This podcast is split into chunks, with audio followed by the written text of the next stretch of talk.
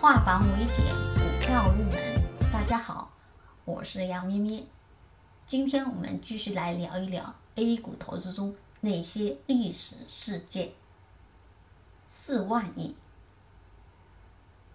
二零零八年十一月十一号，政府宣布四万亿救市，股市再一次暴涨。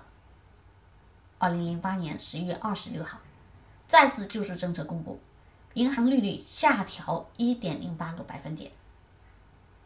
二零零八年十二月二十三号，继续就是，年内第五次降息，降幅零点二七个百分点。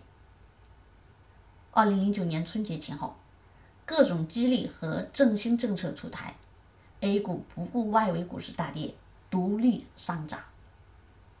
二零零九年二月十七号。上证指数已经涨到了两千四百零二点，回调后再一次大涨。二零零九年八月四号，上证指数涨到了三千四百七十八点，随后开始大跌，